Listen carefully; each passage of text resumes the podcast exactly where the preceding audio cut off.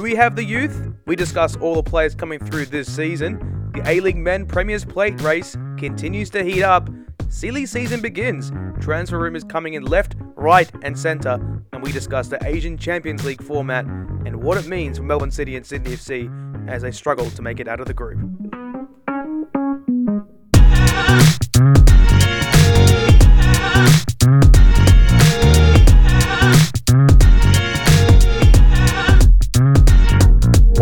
Welcome to the Kickcast episode number 29. Uh, a lot to chat about, including Garang Kuol, who scored again as we are recording during the Brisbane Roar versus Central Coast Mariners fixture, in which Nick Montgomery's men are currently up 2 0.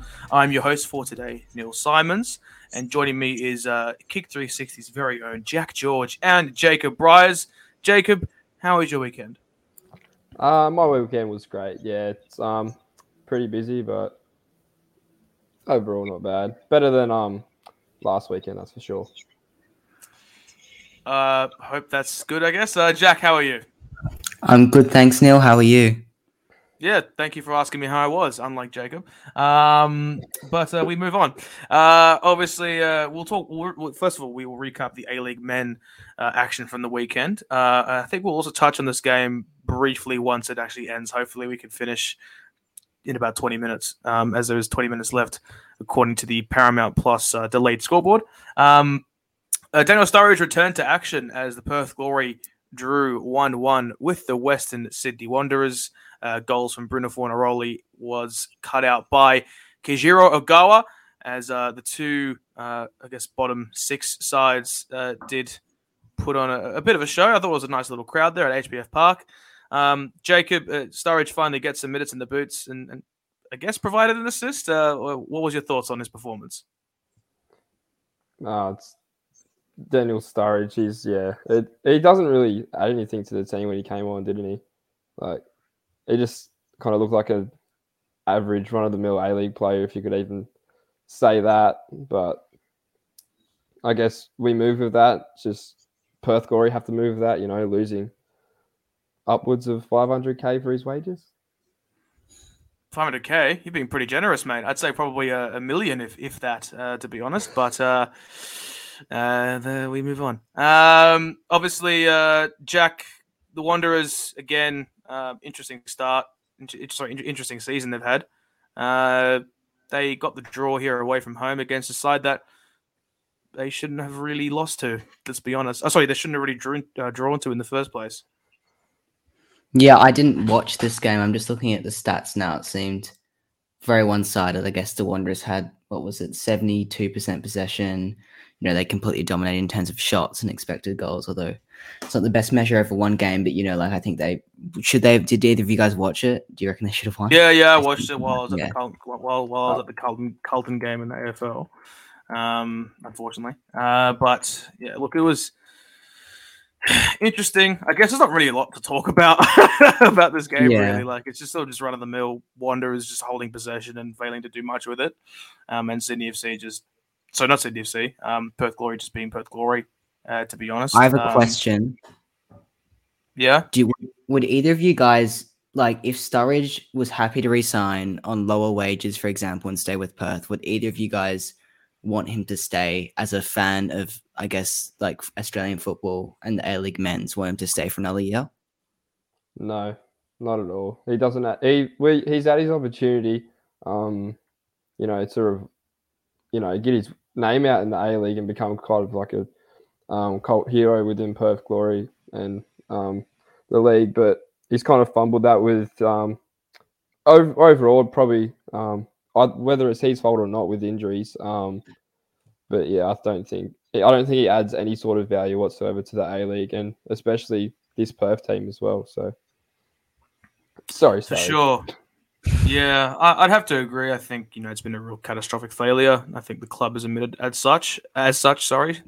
Um, you know, I really do empathise with, with Tony Pignata and Tony Sage there at, at, at, Perth. I mean, they've had probably one of the worst campaigns uh, you will ever see from you know a, a, a, a, pure results perspective and what they've had to be what, what they've had to go through you know border closures covid cases isolation quarantine this and that it's just been a real you know saddening sort of exercise, and by putting I guess what twelve youth players on the pitch now, sorry, eleven youth players on the pitch now, and for these last couple of games has really been a sombering and, and saddening moment um, for many. So you know it is what it is, but hey, we move on. Uh, moving on to, uh, I think we'll talk about the uh, victory performance next because I know Jack's got a lot to discuss. Victory defeated the Wellington Phoenix 3 1. Uh, again, a very interesting contest, riddled with VAR decisions and what have you. Uh, I guess we'll touch on that first. Um, Jacob, Shaun Evans, again, in his in AAMI Park, he last time he sort of had VAR decisions to contend with on a, on a larger scale. Uh, it was that fateful night when uh, I guess uh, well Lewis Miller got ankle tapped and Tilio was fouled uh, outside of the box as opposed to inside the box uh, for the penalty. Um, he got these two decisions, decisions correct, being the elbow um, and the you know I guess complicated situation where Mahan did foul, did foul and then the goal and what have you. Um, but seven minutes it took for that decision. Uh, is that concerning to you? Incredibly concerning. You shouldn't. Well, the um, original idea of VAR was um, just to bring in the obvious mistakes, obviously from the referees, and uh, correct those in a short amount of time. I don't think seven minutes is a short amount of time. If seven minutes in a game of football is um, that's almost ten percent of the game of the ninety minutes. Um, it, yeah, that's it's something that um, the A leagues, APL, and uh, whatnot definitely should be looking at. It's also a Football Australia issue because football Football Australia actually have the they actually have oversight of appointing these match officials and the referees. So I'd yeah, say well, it's a Football Australia issue more than anything. Yeah, well there you go. I didn't know that. I thought it was still just with the APL, but if it yeah, if it's Football Australia appointing the referees and appointing the VAR and whatnot and how it's run, do a better job. it's like especially for next season, like um, the amount of VAR mistakes we've had this year and in previous years, especially we've seen um, a lot of prominent examples. It hasn't really, I would I would say since it was introduced in 17, 18, it hasn't improved improved at all in terms of um, technically. More of an implementation issue, but back on the football, obviously it was a fantastic night for for, for Melbourne Victory and a very ridiculously cold, uh, sorry, rainy conditions uh, in Melbourne. Uh, I was, I obviously live in Melbourne, and it was a very interesting hour or so when the rain did continue continue to pour down. Uh, reminiscent of the victory three two victory over Perth Glory, I think a couple of years back when Barbarouses scored that late winner. I'm not sure if you guys remember that, but. Um, D'Agostino with the goal in the second minute uh, was cut up by Walter Sandoval, Gail Sandoval, whatever you call him.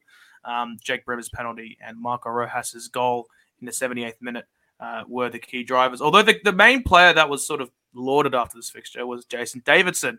Uh, he had a fantastic performance uh, in left back. Uh, Jack, sort of touch on his performance and, and sort of how Victory play as a whole. You obviously have a YouTube video out, and we'll link that in the podcast description when this is out. But um, what did you make of Victory's uh, attacking transition? Yeah, it was really interesting. I want to touch on the VAR stuff afterwards, if that's right. But I'll just talk about this. I guess like Davidson was uh insane in this game, as I kind of talked about. He like just as an example, like he usually averages around 1.6 touches in the penalty area, which is I think probably even quite a bit for a fullback. And he had seven, which is just like a ridiculous amount of times to be touching the ball in the box as a left back.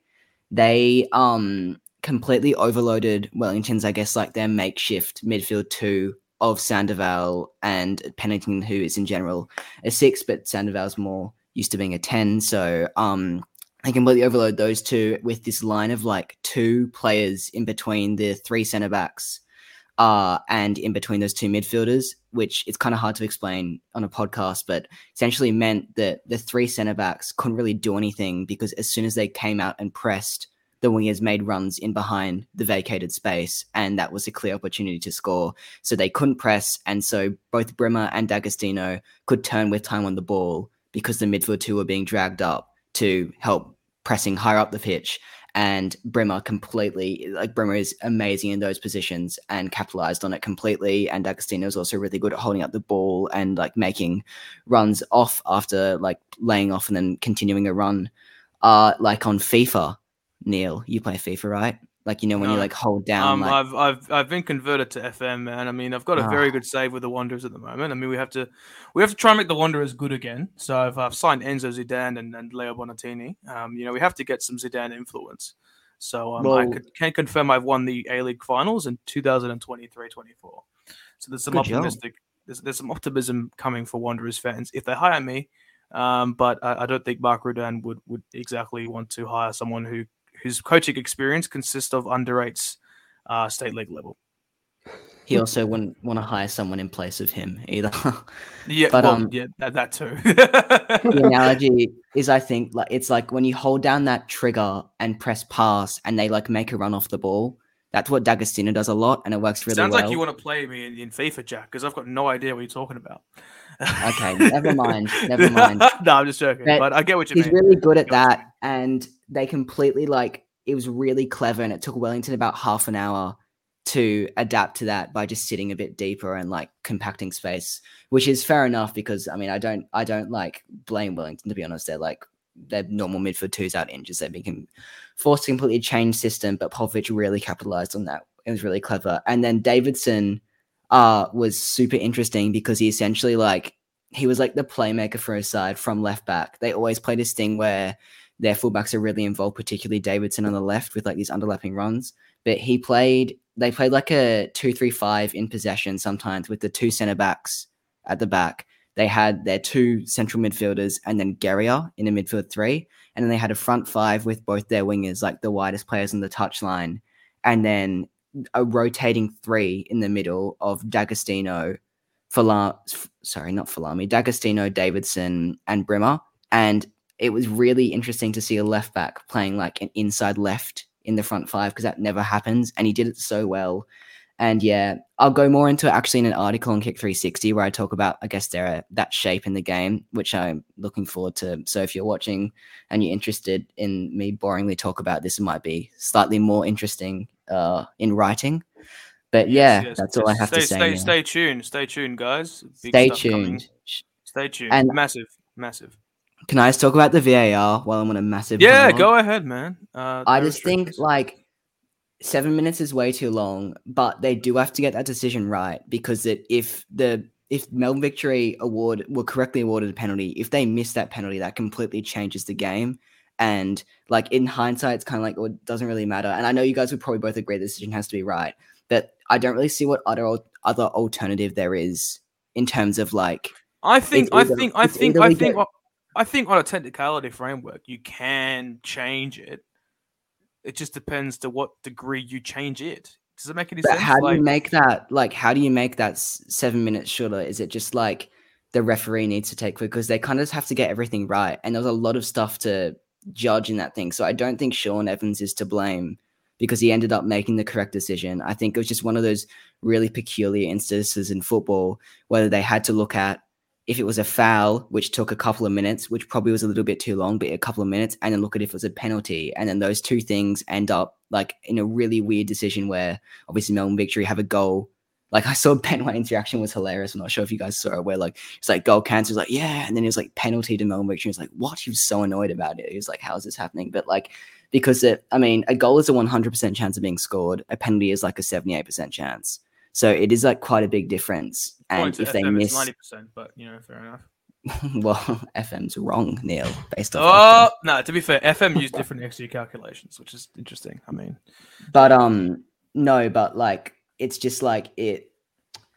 I think it has to be made those decisions, and I think if there's no real way of doing it differently, unless VAR is just gone altogether, and the seven and like obviously then that saves seven minutes, and it sucks for the players and it sucks for the fans of the game because it, I on t- watching on TV had very little idea what was going on until after a couple of minutes, so I can't imagine that the fans, but like you know, but like if like it's like the integrity of the game kind of thing. If VAR stays, they have to do that annoying seven minute check to see if it's right. I reckon. completely understandable. Victory now uh, secure a top three spot, and they might find themselves uh, in the premiership race. I don't think so, but we'll see what happens. MacArthur defeated by the Newcastle Jets, and I think we'll touch on Ante Milicic uh, announcing his departure from the football club. Uh, Thomas Williams uh, fans rejoice. Um, it's an interesting one uh, Jacob, I, I think we'll touch on this, him before the actual game. Uh, he's gone back to Croatia. He had that very fiery, oh, I'd say fiery press conference, just very honest press conference in which he said, uh, you know, I'm, I'm, worn out and tired. I heard these similar sentiments uh, from the Ante Milicic camp uh, several weeks back. Um, I understand that he's made preparations to already to already move to Croatia, and uh, we believe yeah, it's it's just interesting. Just to me, I think he's been uh, very stressed out. Um, sorry, my apologies. I've actually stuffed up the scores. It was it was three 0 I, I didn't am, see that. Yeah, that's right. you know what? For podcast listeners, I stuffed up the score completely. Uh, MacArthur did not score at all. Uh, in fact, the Jets scored another one. So there you go. And also, um, uh, I think I think Scott Neville's been sent off. so uh, a great great evening for the Brisbane Roar, and he literally throws the shirt into the kit man's hands. Oh, Great lovely. Um, that's great viewing. Warren Moon is elated. Um, obviously, podcast listeners, we are currently recording this during the Brisbane Roar Central Coast Mariners game. Uh, but, but that doesn't matter. Anyway, moving on. Ante, yes. So yeah, Ante, Ante is uh, yeah, it, he's a good manager. I just feel as if with the resources that he has and has has dealt with in the past, he did not let this team perform to some of their parts, and he put that down to uh, really that 37 day break between uh, games when they had that whole COVID outbreak. Um, Jacob, your thoughts on Ante Milicic? Um, oh, yeah, obviously the press conference, it wasn't fiery at all. It was just, I think it was just, I said honest. Him- I, I clarified. yeah. yeah. Oh, yeah, well, yeah, it's just him being, you know, reasons for leaving and whatnot. But yeah, the MacArthur team, they can't really attribute it to that COVID break. I don't reckon, especially with that team and how, I, and just the fixture scheduling stuff around for literally the whole league. Um, you can't really use that as an excuse anymore. But yeah, with his team, like you look at the names, look like Davila, Noone, Gianu, Meredith, and a whole bunch more. That's it, with any other coach, um, A League coach, that's the top six team, and just the tactics he's employed. I'm sure um, Jack has a lot to say about um, with his tactics, but um, Just read out Tom's tweets, search up Milicic Yeah. and Tom's tweets, and just just look up tag uh, that, at- at- tag at that in Tom- the comments. yeah, at Tom Williams poll and look up Milicic. Um, yeah, nah, But but yeah, putting the focus on this, yeah. Sorry. Yeah, with especially um with MacArthur's resources, and them actually with the salary cap, them being able to have that extra, oh, that extra um, so so Win- um, it's a in it. windfall. It's, it's an extra windfall for sure. Like, Oh yeah, hundred percent. They should be making top six. I mean, MacArthur did that in their first season, and did that quite well. But yeah, I just next season, I'm not sure how MacArthur are going to go. They just need they need a if they keep the current crop of players, they need a manager that plays creative attacking football and lets their players actually, you know, play to their strengths and whatnot. Unlike Milicic, where he's allowed them to, or disallowed them really, and just played very restrictive structured football. Yeah. And this game, of course, three 0 to the Newcastle Jets. So they are basically out of the finals race at this point. Goals Yeah, Uh, bit, from Savas Too lit.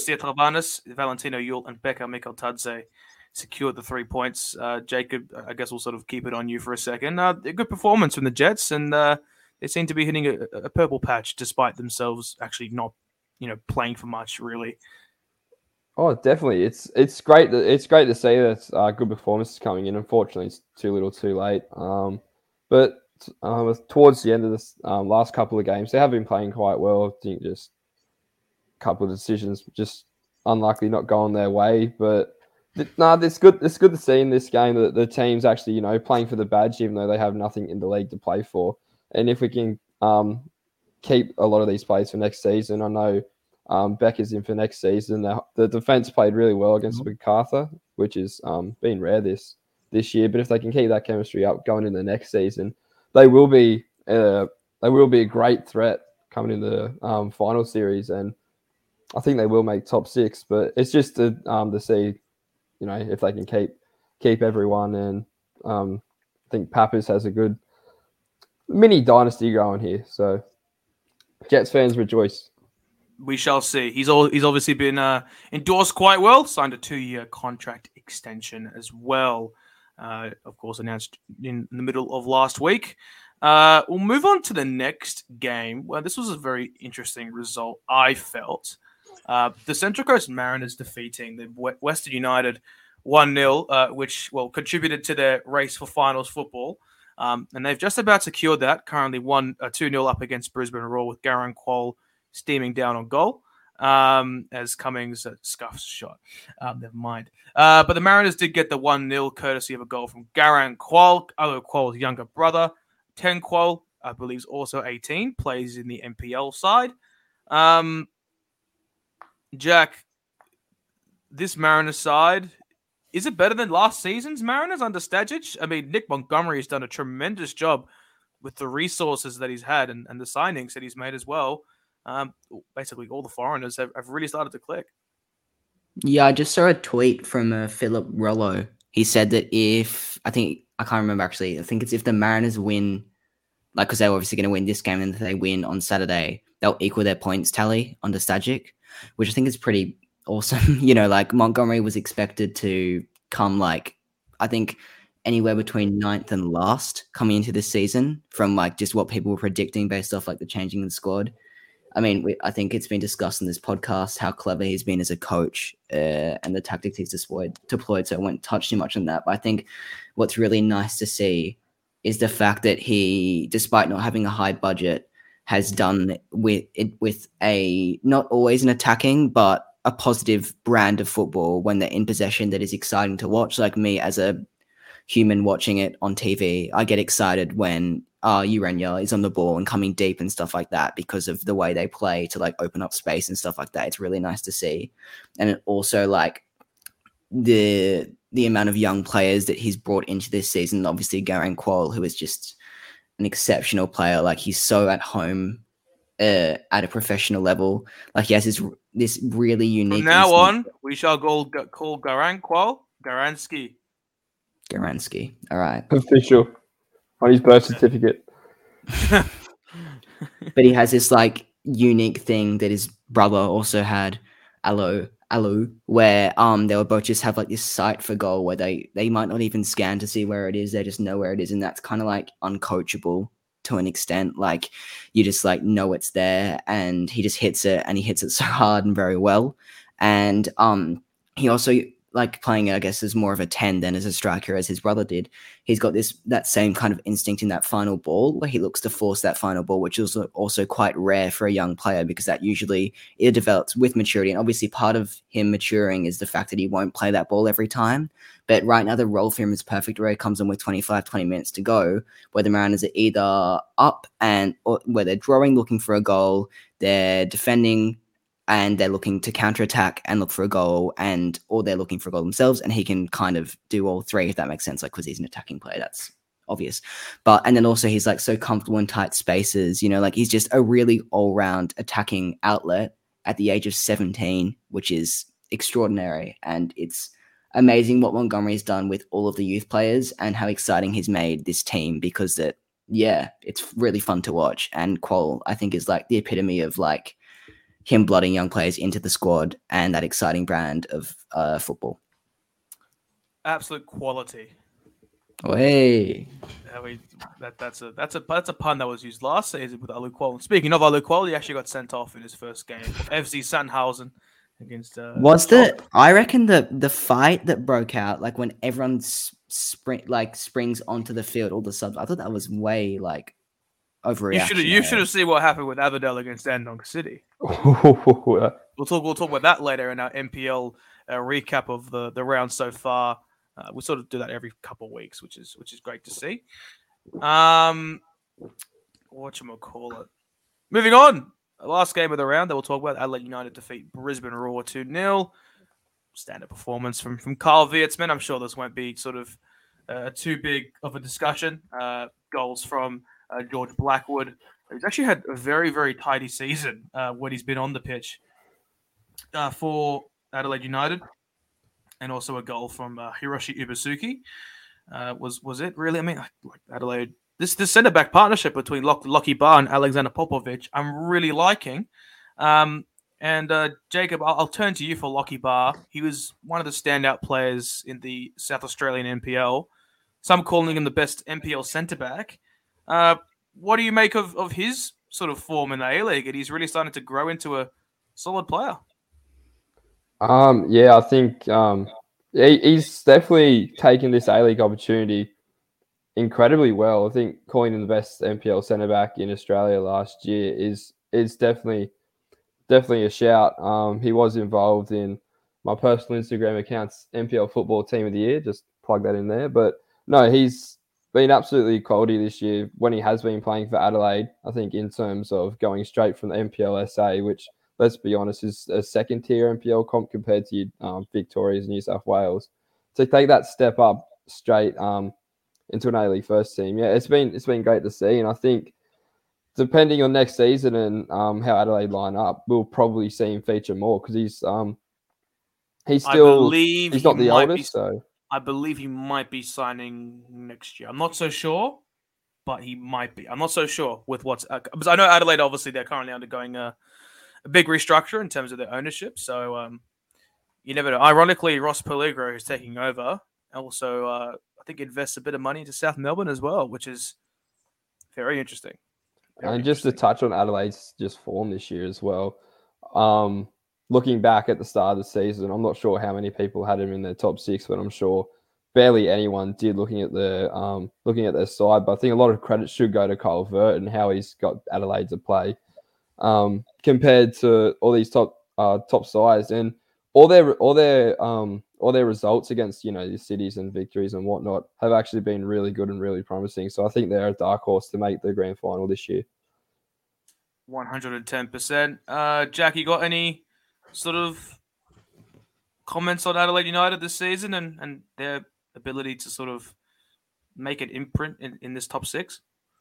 Not really. I do have something on Brisbane Roar though, which was like before the season, I did like this article on goals, uh, looking at like the team's goal scorers and then like who's leaving. And Brisbane, I can't remember what it was, but like they had a lot of essentially they had a lot of their goal scorers leaving. And you look at the places that were coming in in terms of players, sorry, that coming in, and it wasn't like it didn't line up. And it's kind of been a little bit true this season. Like they have scored on average 1.22 goals per game, which is all right, but their expected goals per game is 1.78 so that's a massive like that's means that every game they miss like so every two games they miss out on the chance on scoring one whole goal, and that just happens over the course of the season.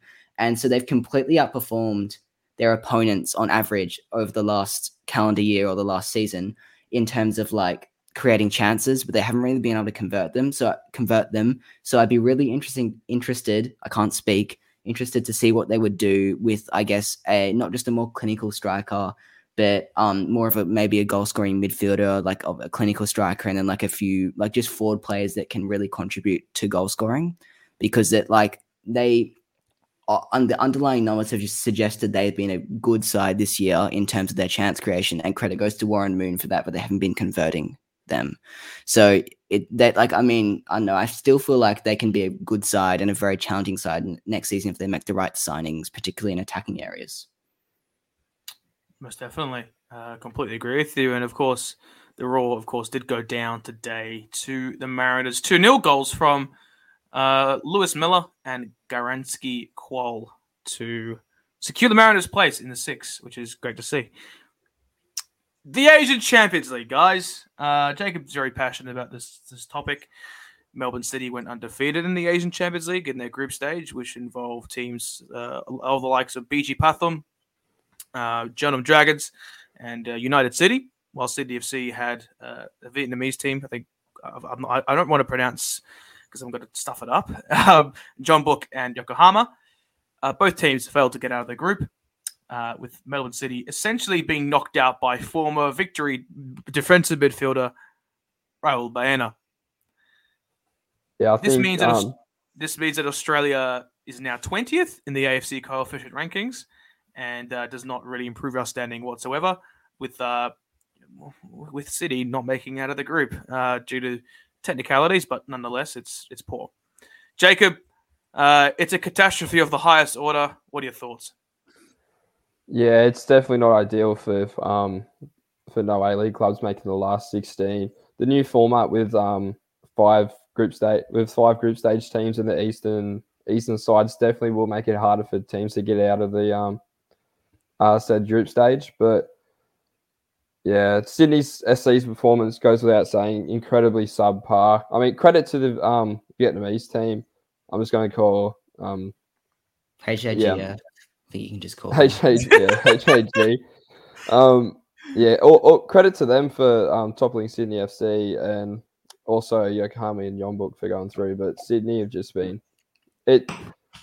Definitely, I didn't have any. Um, didn't have much hope with them going into the tournament, especially with Sydney's past performances of the Asian Champions League. But it's definitely not a good look for Australian football. On the other side, Melbourne City drawing on points with um, BG Pathum um, and not going through is not it's you can't do much about it. I think they definitely played they definitely played um played that to definitely played to the badge, uh, the players, and it's incredibly hard to play your strongest XI um game in, game out when they're only three days apart in a very humid country. So and I think credit credit the Melbourne Victory for their performance, uh, City Melbourne City for their performance, but it's just not. It's one of those years where it just didn't happen for us, and unfortunately, so next disappointing, mate. Ugh. un, yeah, un, unfortunately, next season we're only going to have, pending on results, we're only going to have either one confirmed in the Champions League or one confirmed in the Champions League playoffs, depending on how um how the knockouts go. But yeah, we just think there's only one real, not positive, but interesting point is that we'll see how the A League clubs fare against the likes of the clubs from Indonesia and uh, Macau and East Timor. Putting it very, very calm there. I'll just go on a little bit of a rant. Um, Melbourne City are the most resourced club in the A League men. Their front three is Andrew Nabbout. My, my apologies, my mic fell down. Their their their their front three is Andrew Nabbout, Jamie Maclaren, and Matthew Leckie. That's a Socceroos caliber front three that we expected to dominate the league, and they have, with with all due respects. Kisnorbo's inability to adapt in Asia against different opposition and uh, game situations and what have you has been very disappointing. They, they play a very similar style of football in Asia when they do in Australia. Um, they did go undefeated. Kudos to them. Um, they probably should have defeated Jeonnam Dragons twice. Tom Glover has his confidence. Uh, you can see it. His confidence is has been completely dashed, um, which is unfortunate for him because he was a great goalkeeper last season. And City, they just I don't I, I just can't believe that this is the one of the easiest draws in my memory that an A League team has had in the Asian Champions League, and we stuff it up again. Like I know everyone holds their own biases against every uh, teams and whatnot because you know they support them and whatnot. If you're a supporter of Australian football, you should want Asian Australian teams to succeed in their Asian Champions League. Like I know I saw a lot of Melbourne Victory fans, you know, uh, what's it called, criticizing Melbourne City for not getting out of their group. Yeah, it's it's true to an extent, but you should also feel a sense of sadness that we can't compete in Asia.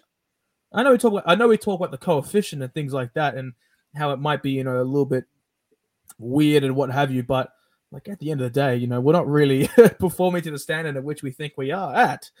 And I, I, I didn't think Sydney FC would get out of the group, but the fact they're losing to a team from Vietnam uh, is uh, is quite upsetting, and it just shows the inability of coaches to adapt to Asian football.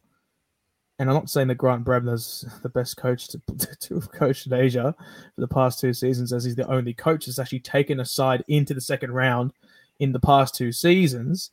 But there is there is serious cause for concern here, and I know the environment sucked and whatnot.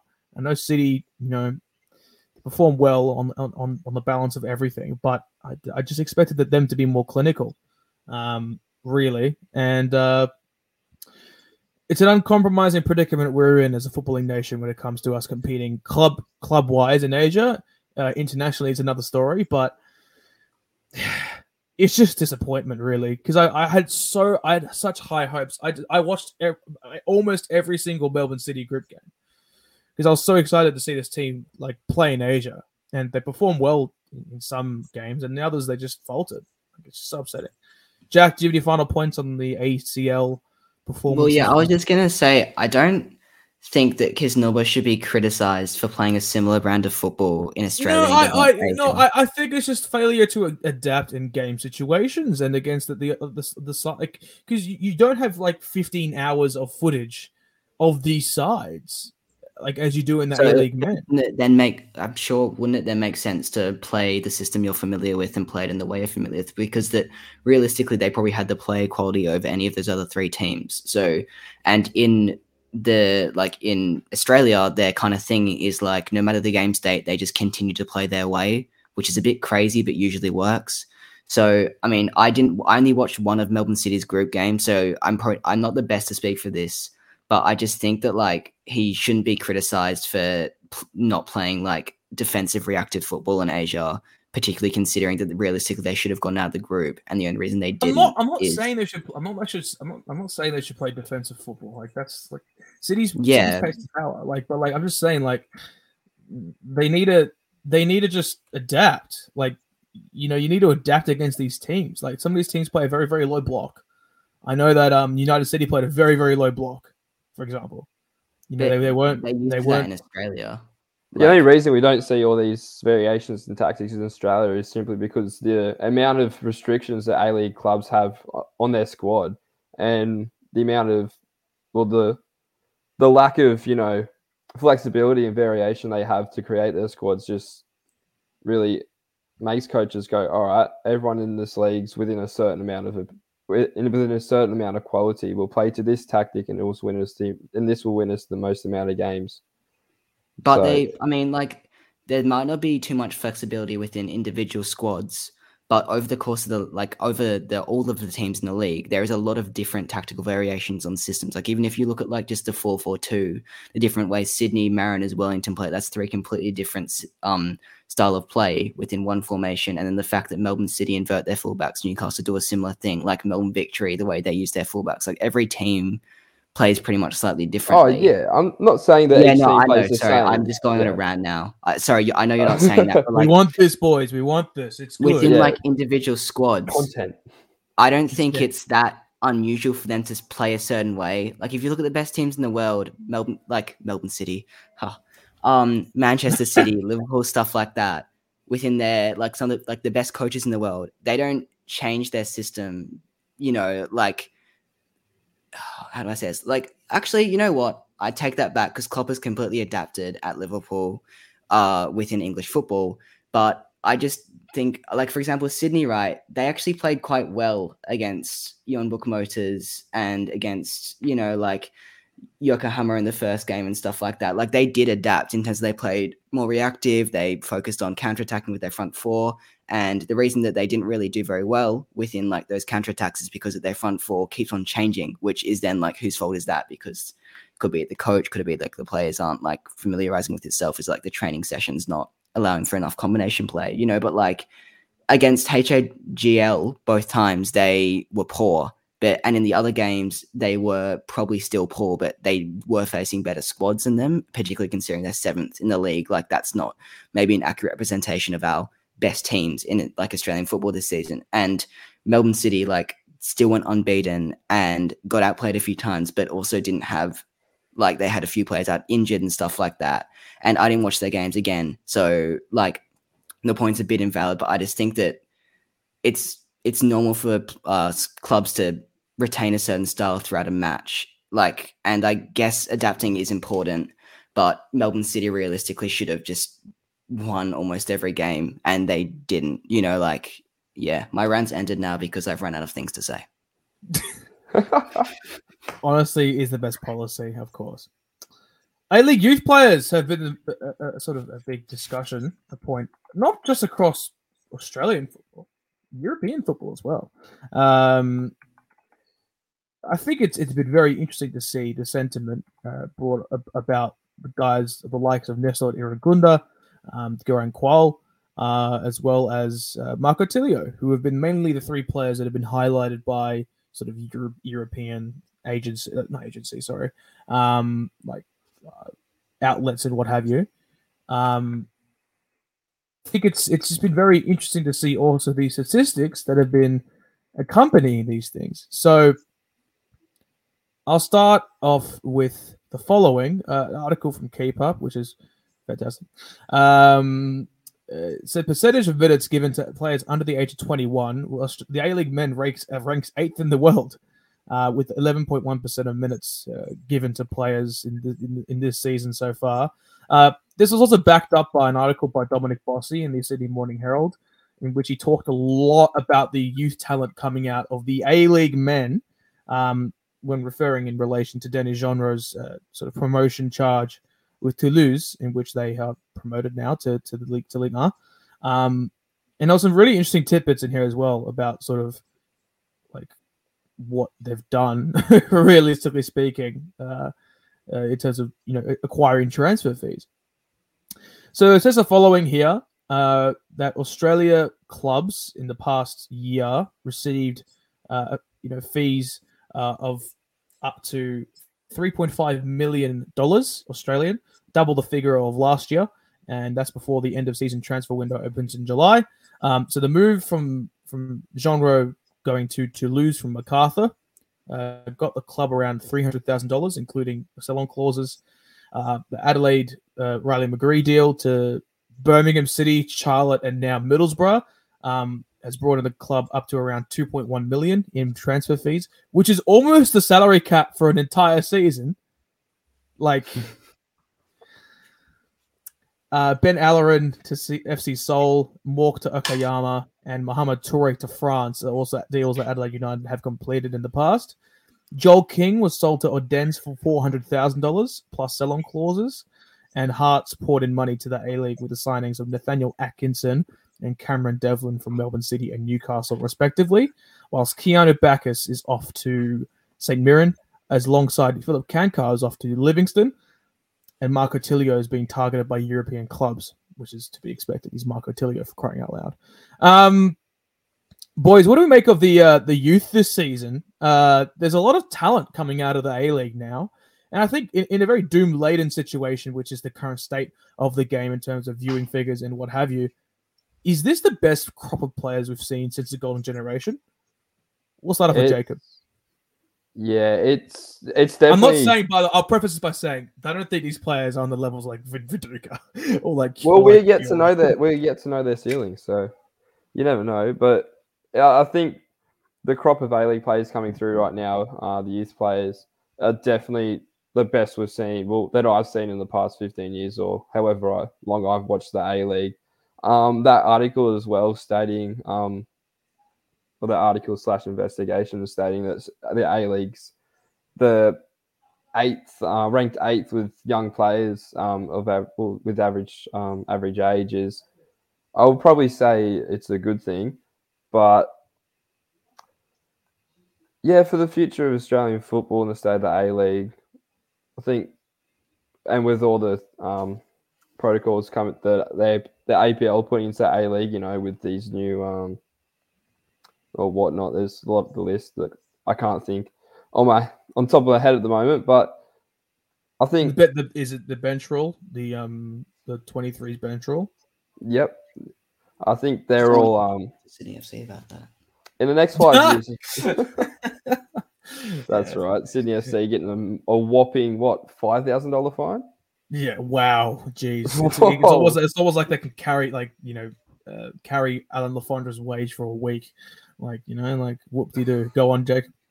But I think if we shouldn't, we should see the A League within the next five years in a brilliant state and a much better, um, much better quality than what than what we currently see. Not saying the quality isn't good now, but with the players coming through, especially especially looking at the Socceroos, you know, we've got we've got Tilio coming through. We're not McGree coming through. Got Irankunda coming through eventually as well, and a whole bunch of others in Europe. If Australian football isn't improved within the next yeah five years, they've definitely they've definitely stuffed it up. So I think there's a lot of responsibility on the A leagues and the club and Football Australia for nurturing this young talent coming um, coming through. I'd like to add on that. Do you think a lot of it just comes down to sort of how these players are deployed and I guess, out of necessity, sort of born out of necessity as opposed to sort of utilization. I mean, how many fullbacks and centre backs are young? Um, you know, under the age of 21. I think maybe Kai Trewin and Jacob Farrell. That's all I can really think of off the top of my head. We haven't Um, really Australia's never really been strong in the fullback position, haven't we? We've always because we all, especially youth, coach, especially youth in um in Australia, coaches they always want their best players to be playing in um, key positions, in central midfield positions, in striker positions, attacking midfield, winger positions, and they always chuck their like obviously not bad players. Um, I'm talking about like NPL youth coaches here, not bad players, but they're um more of the role plays in like the um in the fullback positions and whatnot. And then once they transfer to um from youth, like under 16s over to under 18s or whatnot, coaches don't really try and transition those like um elite upper level players into those fullback roles. They just try and squeeze squeeze them in and um playing around and whatnot, and they just pick up, you know, oh, you're a natural fullback, even though they may not be as technically um, gifted as the other players. Oh, you're a natural fullback. You can just you can play there. You're the best fullback we've got at the moment. We don't try and basically what I'm saying is once a player enters the system at around 12 or 13 years old, they're forced to pick a position. They're forced to stay in that position until basically they go in the A League and whatnot. So I think it's a lot to do with youth coaches and a lot to do with um, how Football Australia are teaching our youth coaches and implementing, implementing the tactics. I actually So, thought that fullbacks and centre backs are one of the more like youthful areas. Like the Mariners' entire back four, I think, is under twenty three, and like even if like you look at Newcastle, and they've got like Lucas. Kai Moraes, Rolls does not count. Is he not under twenty three? It's 24. Oh, well, still Dan like Hall under does. twenty Dan. Hall, man, he's had a good season. Um, But like their entire back four is under 24. And then like what else is there? The Wanderers, they they two their two right backs are young, uh, Aquilina and Russell. I think And then- Wanderers is a great um, example of, well, it's a great outlier of an example of um, utilizing youth players all over the park because you look at the likes of um, Coluccio and whatnot. Like he's been deployed as a fullback in his youth days, and um, now he's starting to play back, play more of an advanced role. But yeah, it's yeah. Continue what you're saying, Jack. Kind of stopped mid sentence. No, I just think that I mean like it's the good thing I reckon about youth players it sounds kind of obvious, but if they're all better, then more go overseas, which mean then there's more chance um for more youth players to come through because all of those are kind of like not mediocre but players who Yeah. remain in Australian football throughout the entire like their entire career, they're all going overseas instead. And because there's less of them, that means that coaches kind of that have to bring in more youth players because there's only there's a foreigner limit, which is when the for- foreigner limit becomes really good.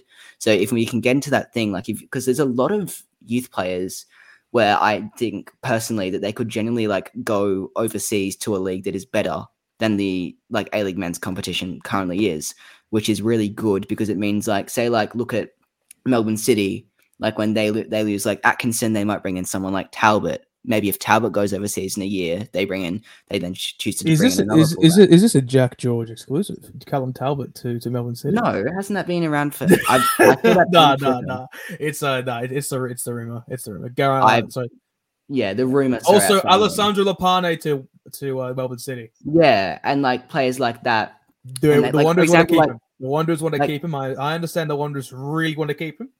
Um, Fair but enough, he's a good player. um, but like, if but yeah. Tilio leaves to be replaced by Lopane, then Lopane leaves overseas to be I replaced by think like they view I think they view Lopane more as a, was a Connor Metcalf replacement. Yeah, no, I know, but you got what I mean. Like, like even No, Metcalf. he- he's way more of an advanced player than, than Metcalf is. That, who, who said he couldn't play as a play as a you know a left sided. Um, I think though. he'd be really good as a left Saying, sided. not saying you can't, but yeah. To be I fair, be in, in FM, I actually have signed Alessandro Lopane. So I already have Alessandro Lopane on the Wanderers, but it's ironic because I've actually got my midfield two at the moment is Aiden O'Neill and Connor Metcalf, with Hmm. Idris Abdullahi on the bench, even though he's been retired. Oh, like, retired for a couple of years now because he's actually Idris Abdullahi's re- he's gone. I think he's focusing on faith now. Um, remember him, the young Oh, yeah. sixteen year old that came on for Melbourne City like yeah, I forgot about three him. years ago. Yeah, yeah, he's he's he's um yeah, he's gone. Oh. It's unfortunate. Anyway, Good luck, um, good luck with whatever he's doing. Yeah, yeah, focusing on the on faith. Oh, happy Also- Eid to all our to all our listeners as well. Um, uh, yes, happy well. Eid, everyone. Yes, happy Eid, everyone. Um, but I think it's a very interesting discussion. Like, I want to sort of, I guess, continue on this point. Like, I think young players as a whole in Australia, like, I think it's the maturation of academies for sure. But um, even I, I think what was really interesting for me, I, I at the Melbourne Victory game on the weekend against Western United, um, the NPL team. These are two. These are two teams that don't really play a lot of youth. Like, um, I'm talking like you know 18, 19 year olds. Um, especially in the case of the Melbourne Victory, like um, there are a lot of players playing in that game that senior minutes playing NPL three football. Nishan Velu plays 20. And you know, I consider that to be relatively old for someone who's considering to break through. Um he's played 21 games this season. Leighton Brooks, who played in that game, was miles ahead of everyone was has played eight games this season. Jay Barnett played played three games this season. I don't even think Aaron Anderson's featured. Zayden Bello, who's 20 as well, 19, sorry, has barely featured this season. Four games last season, hasn't featured under Popovic this season. And we talk about the whole the whole prevailing sentiment of how Ben Folami at, uh, at 22, turning 23 next month, is you know a young star. Wait, Ben Folami was playing NPL. No, no, no. No, I'll, no. I'll talk about like Ben Folami, who you know, and we talk about how Jake Brim is a young player as well. He's he's 24. Like you know, these players aren't aren't young anymore. You know, Louis Lau- Lewis Laurie Latanzio is 20, um, and there's a lot of them are still playing NPL three football. Um, and I'm guessing you know Barnett and Anderson and and, and Laurie Latanzio will leave at the end of the season. But to me, it's interesting that you know players in uh, in Victoria, it's a very big issue that young players who don't get game time play NPL three. Um, Where the only like team- to- Where the only team a going to come up against that has any sort of credibility is Preston Lions. Go on, Jacob. Yeah, it's like pro- propose a question, like probably just give everyone a quick rundown of the quality of NPL three and what you know. I'm not sure how many games you've watched between A League youth um, teams and NPL three teams. It's not right. It's Lions. not. It's it's it's not right though. That that's the How thing. much of a di- how much of a difference of quality is there between the um, two sides? There is though. There is like look Yeah. Sydney FC's NPL one side. We'll talk. on- We'll talk about this. Actually, I think it's actually a good sort of um Segue. tee in, in- segue into the NPL. Um, Sydney FC's NPL one side is performing so well this season. They defeated Sydney United 6 1 without Patrick Wood and Adrian Segecic, who I think are two of their best players, um, who who still play in the NPL. Sydney are top of the table in the NPL New South Wales. that no, that it's illegal for how ins- how good they're going. It's like It's it's it's ridiculous. APR who are probably um, APR. but it's They're having the best.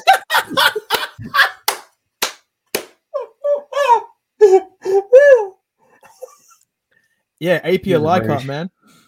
What the You're what was that? It's RPA Leichhardt. It's not APR RPA, Leichhardt. I'm sorry. Jacob. APR, sorry, Yeah. but yeah, He they gets beat angry over APR. pronunciations, Jacob. I have. I can't even. um, I can't use even that. pronounce half of the players on the NPL teams because like they're all just Croatian. It's like you know. I was going to say Leichhardt to be safe. and I was I was with George Mells on um on Sun on Sunday, and you know he's pronouncing all these players with like you know exquisite like level of pronunciation. I'm here like, oh boy, I don't even know what I'm talking about. But yeah, Sydney FC ridiculous. But go on, Jacob.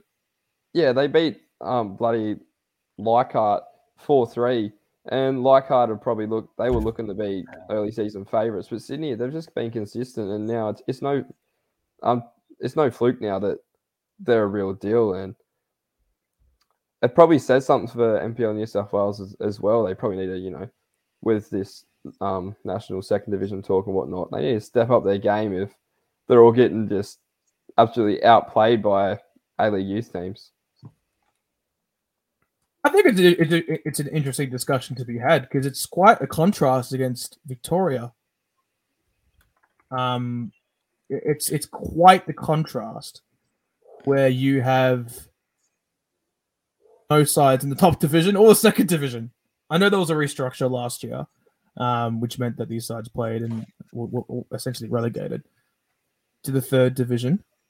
Um, but the table at the moment, NPL three, Preston Lions are the biggest club in, in, in the country. Um, so no, don't clip that, please. I, Someone They're one of clip the- that. no, they're, they're the biggest NPL side in the country. I, I think one of they one of one of City at top, Preston, um, Melbourne Victory, Western United. That's that's the top four, right?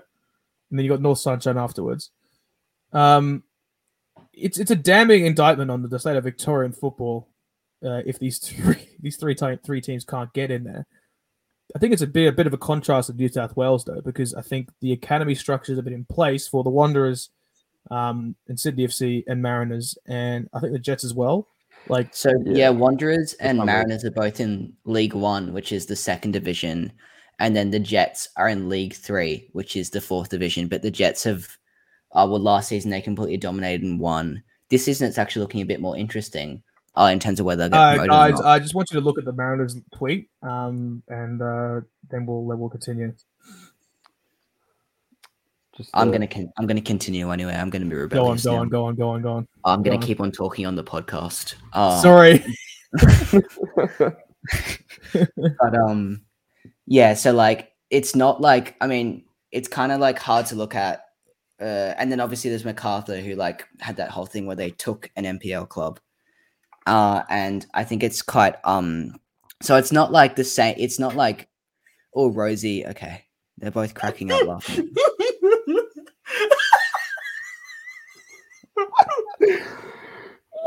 Oh, i hope you guys are enjoying this content uh oh no.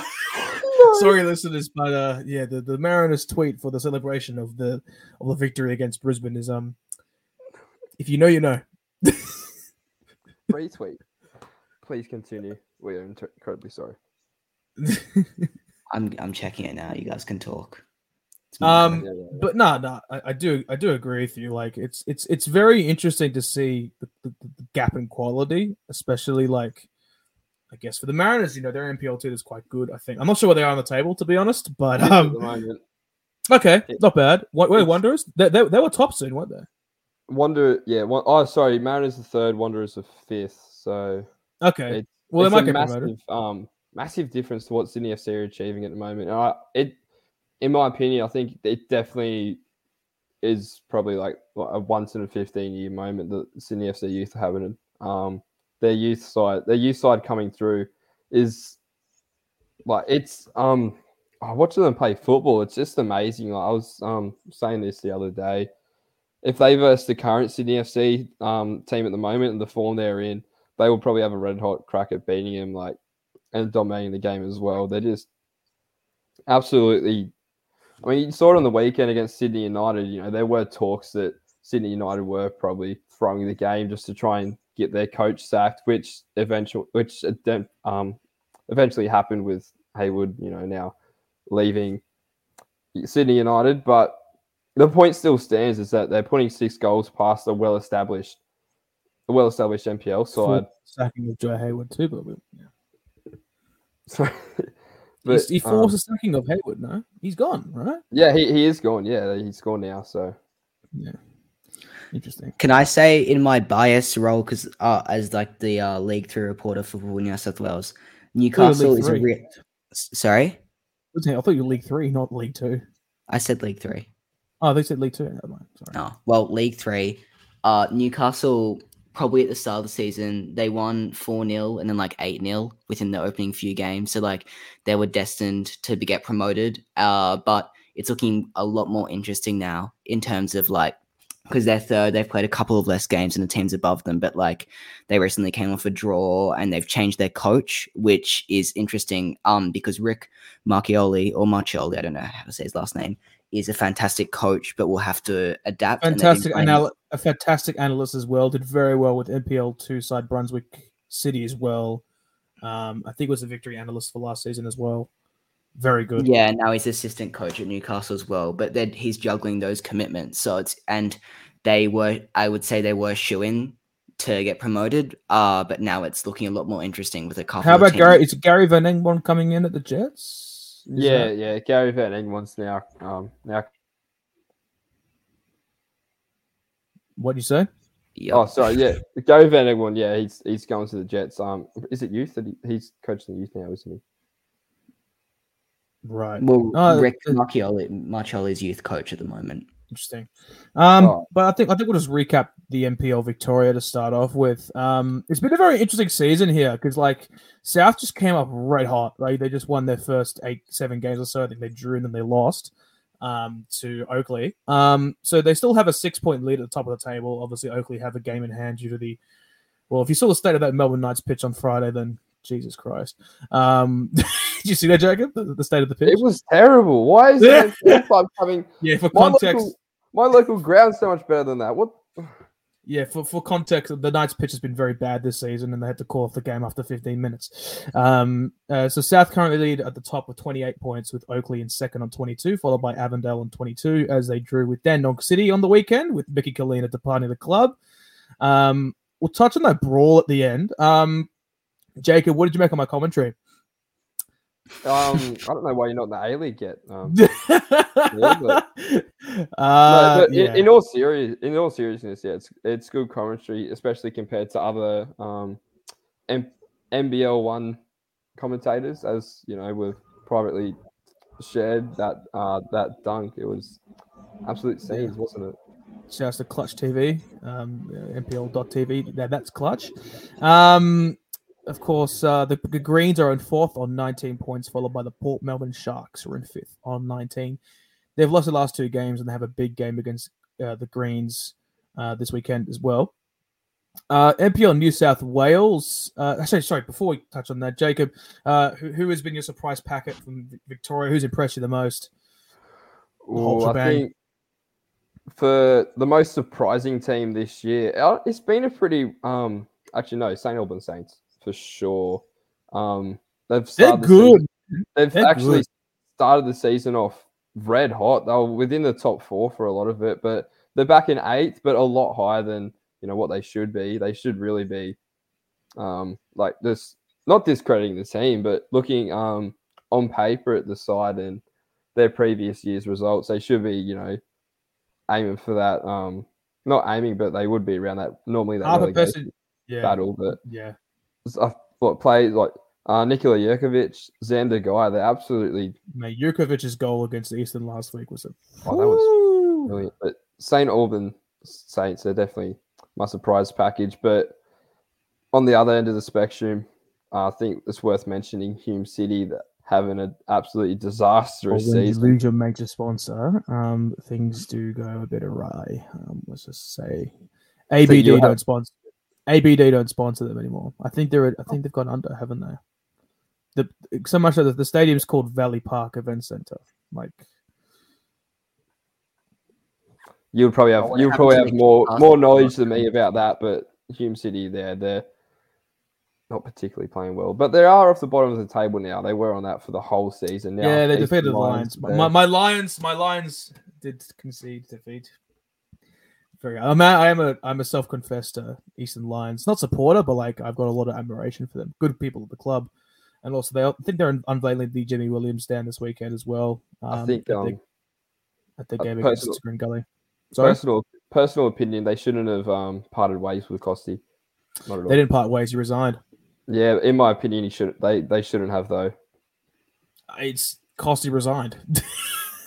Oh, did he resign? resign? yes, he resigned. I told you he Oh, resigned.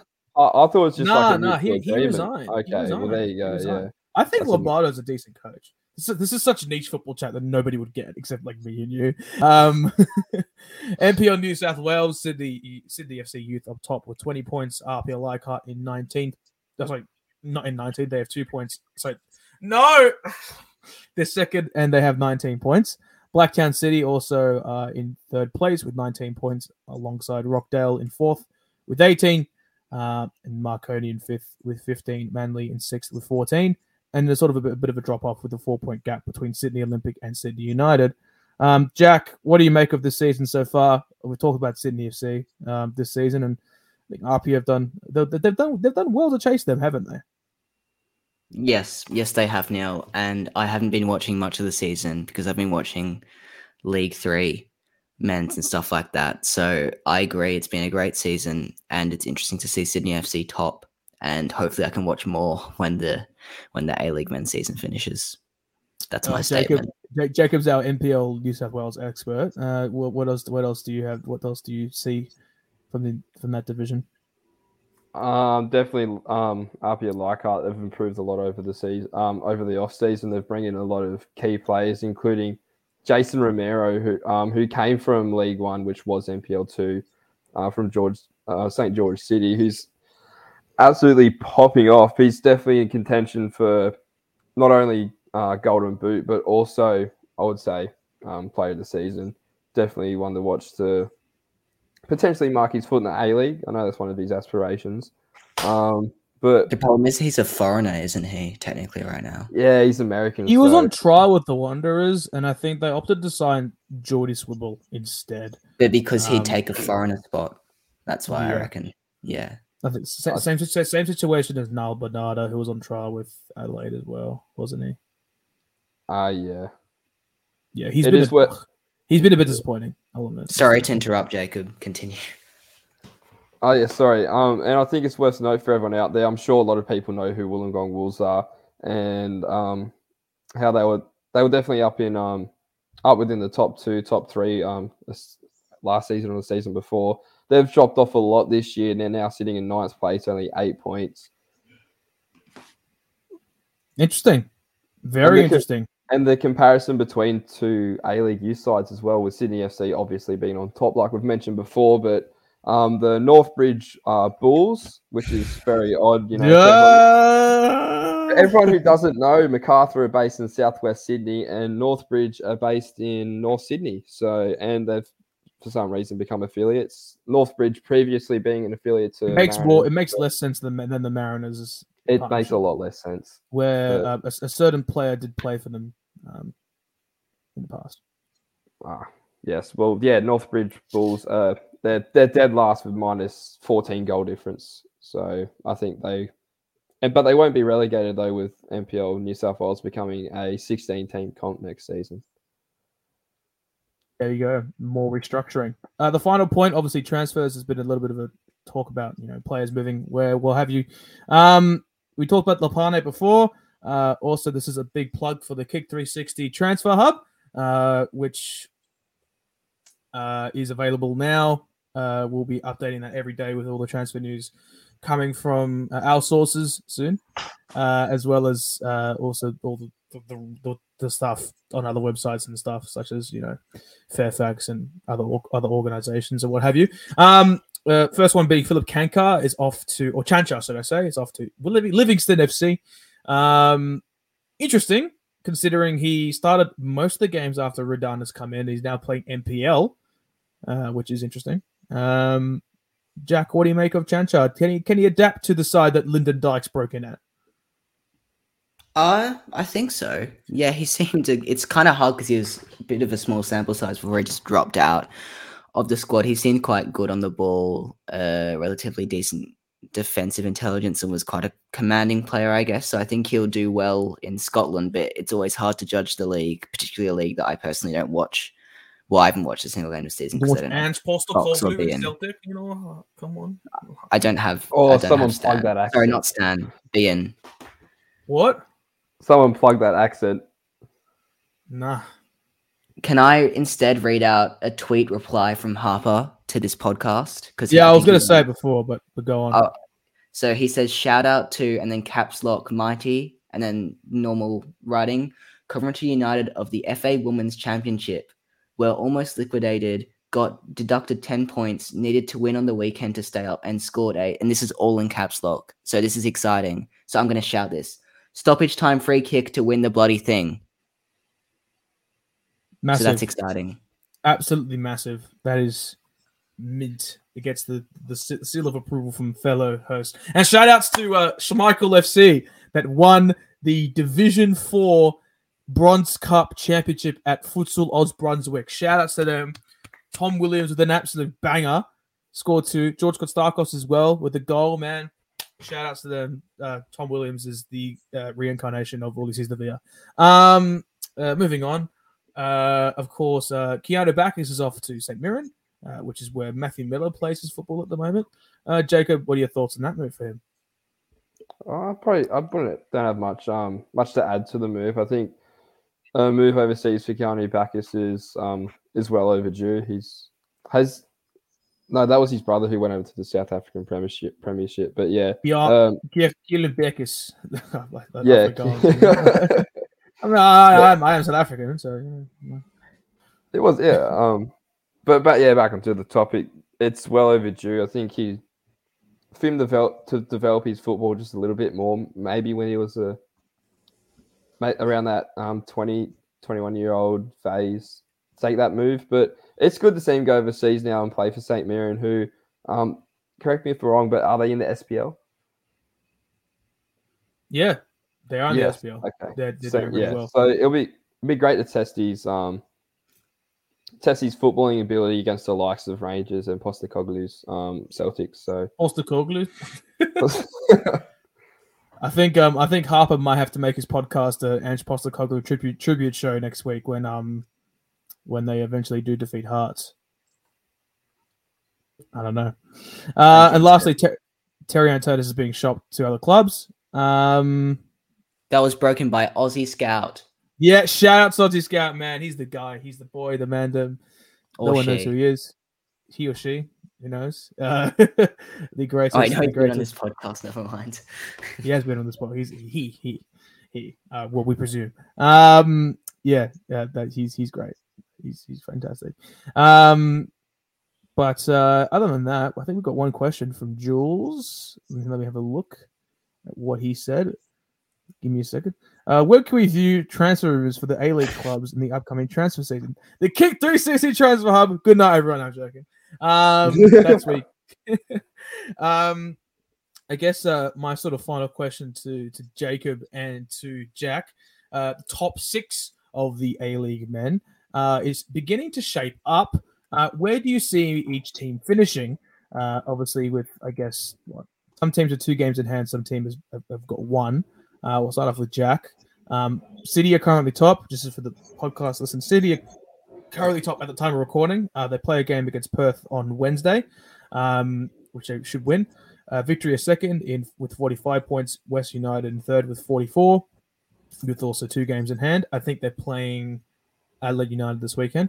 Uh, Adelaide United in fourth place on 40 points. Mariners in fifth with 25, sorry, with 39 points, and Wellington in sixth with 36 points. Um, this top six is more or less settled. It's sort of where the teams do end up. Um, that's sort of a little bit ambiguous. Um, but yeah, Jack, uh, as I did ramble, uh, your time to shine. Okay. I'm going to just make straight up predictions now, assuming the top six remains the same, like as it is right now. So, Western United will lose to Wellington Phoenix, and the Mariners will beat Adelaide. And then who are the Mariners? The Mariners versus Melbourne Victory? No.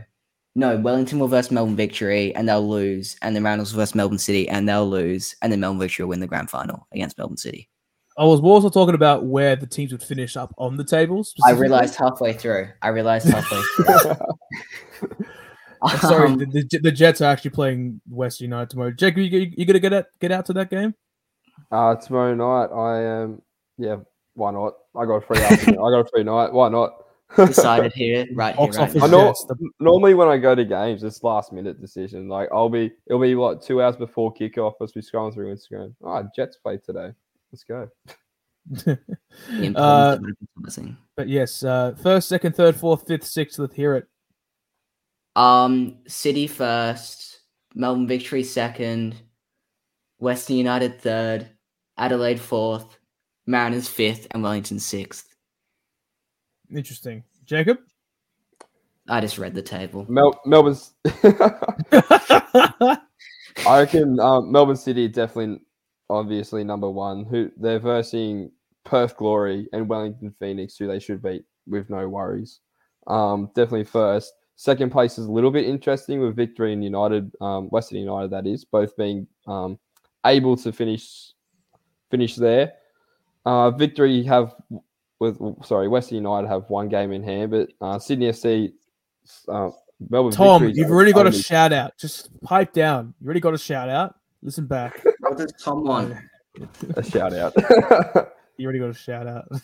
but yeah, um, Mel- Melbourne victory um, faced Sydney FC in their only game um, for the season. So that Big Blue is always a good match to to watch and could go either way, no matter the form of each team. And West United have Newcastle Jets and Adelaide United, which I don't see them getting all six points out of. So victory second, West United third, Adelaide United will finish fourth.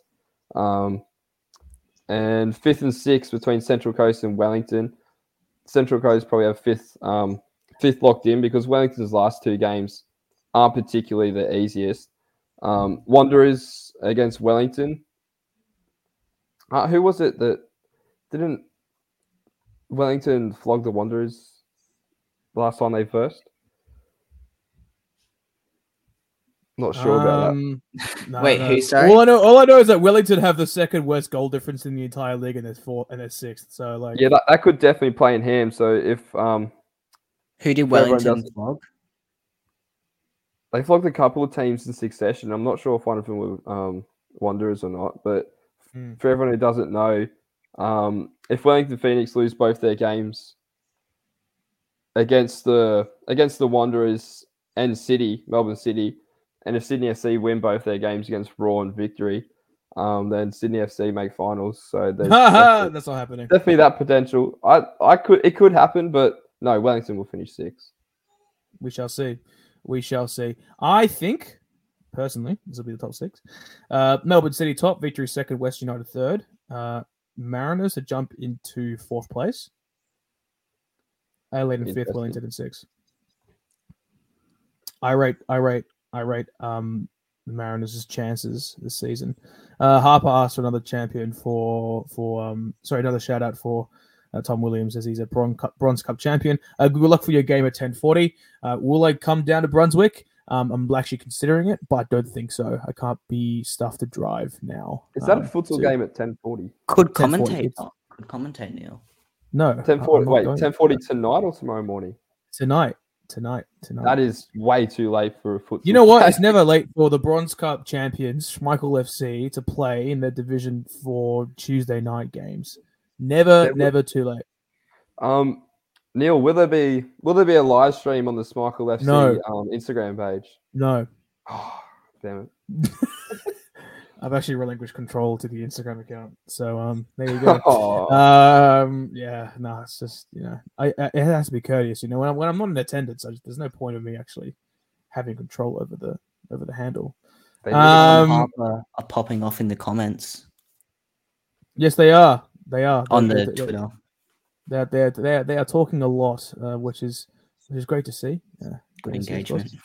Got to Yeah, get the engagement up. man, you got to get the engagements up. Anyway, you can catch all our content on kick360.com.au. A lot of content um coming out uh this week and next week and every week, really every day. There's a great read on, on the Wellington Phoenix's uh, A League women's season that, that has just gone with um Jack.